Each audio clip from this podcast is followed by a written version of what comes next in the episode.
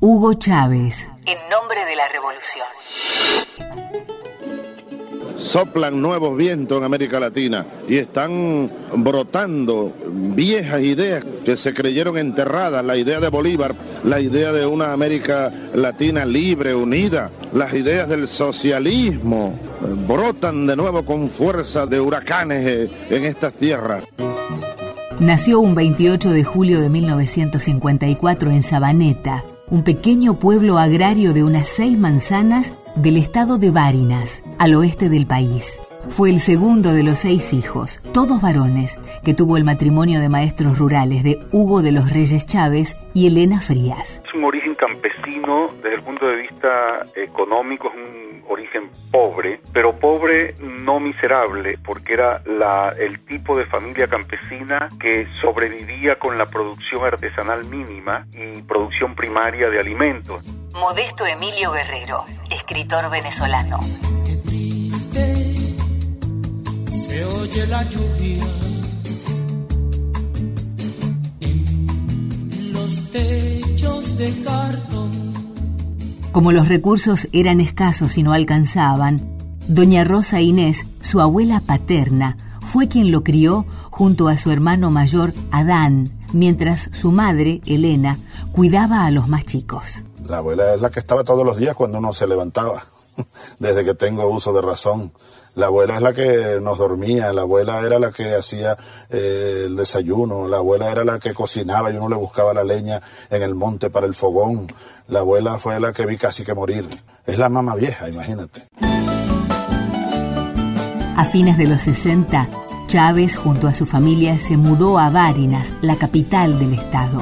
Ahí, a los 13 años, conoció al hombre que mayor influencia ejercería sobre su formación lectora, José Esteban Ruiz Guevara, un historiador comunista que era padre de sus mejores amigos, Vladimir y Federico. Sin embargo, el sueño que Hugo tenía en su adolescencia estaba lejos de la política. Lo que él más anhelaba era ser una estrella del béisbol. Fue su pasión deportiva la que lo llevó a alistarse en la escuela militar. Para él, ese era el puente para ir a Caracas y entrar en las grandes ligas. Sin embargo, en ese momento comenzó su ruta hacia otra historia. Fue una carrera muy curiosa porque él vivía en contradicción existencial y de conciencia consigo mismo. Estudiaba en la organización más reaccionaria, conservadora de la institución burguesa de un país, las Fuerzas Armadas. Y allí se formó una conciencia de izquierda militar y vivió en permanente contradicción con sus autoridades. Modesto Emilio Guerrero, biógrafo de Chávez. Por eso la quiero tanto, por eso la quiero tanto. Siendo teniente coronel, Hugo Chávez inició sin saberlo su carrera política al liderar el levantamiento contra el presidente Carlos Andrés Pérez el 4 de febrero de 1992. La operación falló militarmente, pero al asumir la responsabilidad de lo ocurrido, logró un notorio liderazgo en una Venezuela azotada por la corrupción y la pobreza. Carlos Andrés Pérez era el presidente socialdemócrata y para el año 90 1990, cuando vuelve a la presidencia, volvió diciendo, solo Pinochet y yo podemos aplicar un programa de reformas neoliberales. Y lo hizo. Al hacerlo, a los 27 días le produjo la insurrección del Caracazo. Y la insurrección del Caracazo es el hecho que impacta en la psiquis de Chávez y sus amigos y los convoca a rebelarse. La probabilidad de éxito aquella madrugada era casi cero. No teníamos un centavo de apoyo. Los partidos políticos que sabían, las cúpulas, no quisieron ir a la rebelión. No había condiciones allí para triunfar, pero, pero ¿qué? Abrimos un boquete en la pared. Tras dos años en la cárcel, logró la libertad por un sobreseimiento presidencial a cambio de dejar el ejército. Muy poco después, formó el movimiento Quinta República, con el que recorrió todo el país. Chávez y todos los compañeros de armas que se rebelaron estuvieron presos en un sótano 17 días, aislados absolutamente. Se conformó en la mayoría de la sociedad venezolana pobre y media una institución. Ellos convirtieron a Chávez y a los coroneles rebeldes en héroes.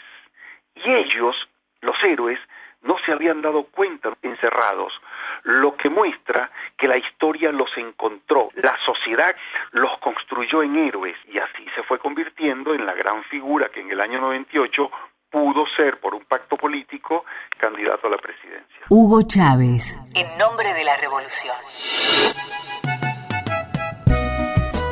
Hoy más que nunca Simón Bolívar seguirá imponiendo su idea, su razón, su verdad, su proyecto.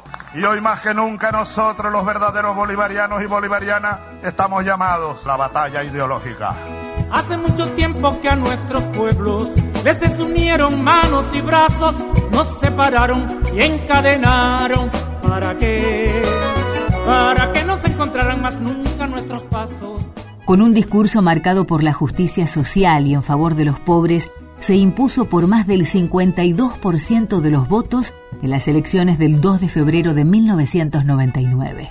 Una de sus primeras decisiones fue nacionalizar la economía y modificar la constitución, medidas que entraron en conflicto con los intereses de la burguesía.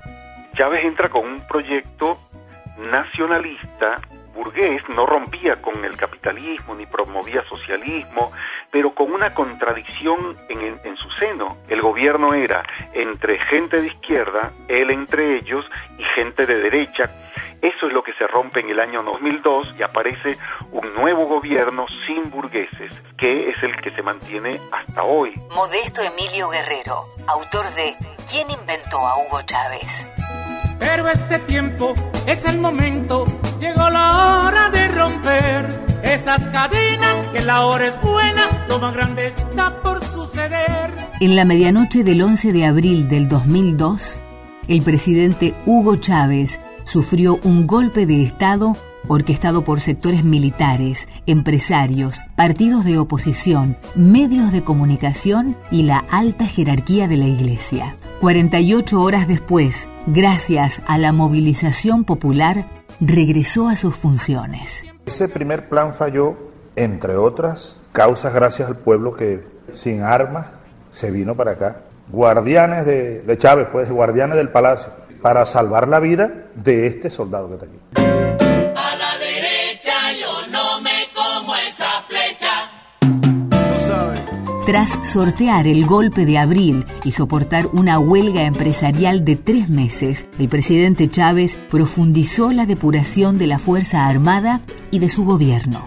Además, lanzó programas sociales para atender la salud y la educación. Es la reducción de la brecha entre ricos y pobres que se ha dado de manera sostenida en nuestro país, producto de la aplicación contundente, rápida de medidas, programas de inclusión masivos como las misiones, y lo otro es la conversión de la renta petrolera. Hoy por hoy esa factura está convertida en bienestar, en impulso al desarrollo nacional con una clara concepción de soberanía y de independencia que ha sido el eje político fundamental de la propuesta del socialismo bolivariano del comandante Chávez. Alberto Aranguibel, politólogo.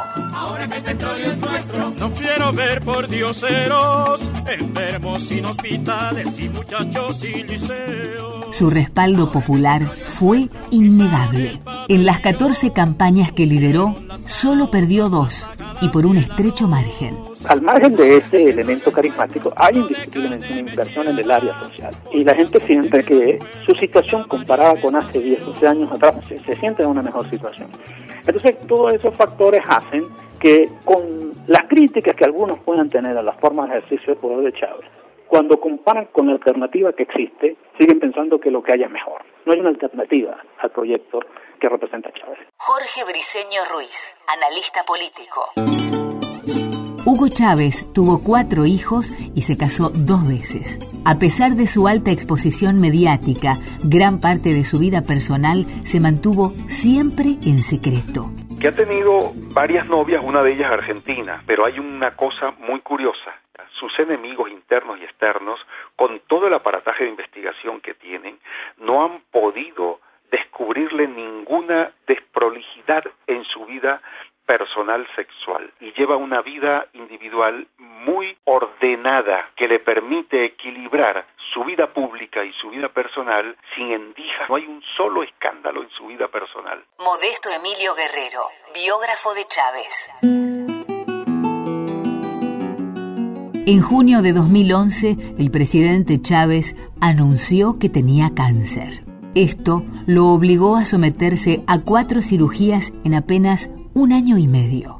El mandatario decidió que el tratamiento se hiciera en Cuba, no solo por su seguridad, sino por su confianza en los médicos de la isla. Aunque en principio se creyó que la enfermedad afectaría su campaña por la re-reelección, Chávez logró sobreponerse y terminó triunfando en las presidenciales de octubre de 2012.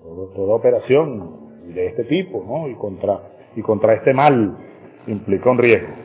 Si algo ocurriera que me inhabilitara de alguna manera, mi opinión irrevocable es que en ese escenario que obligaría a convocar, como manda la Constitución de nuevo, a elecciones presidenciales, ustedes elijan a Nicolás Maduro como presidente de la República Bolivariana de Venezuela. Yo se los pido desde mi corazón. hombre, hijo, padre, militar, revolucionario, presidente, verborrágico, integracionista, irreverente, líder. Yo no podía faltar. Aquí estoy en el epicentro de mi amor más grande. Gracias Dios mío. Gracias pueblo mío. Gracias patria mía. Gracias, vida mía. Hasta la victoria siempre. Nosotros viviremos. Nosotros venceremos. Hugo Chávez Frías, con su proyecto socialista bolivariano, transformó Venezuela y el continente.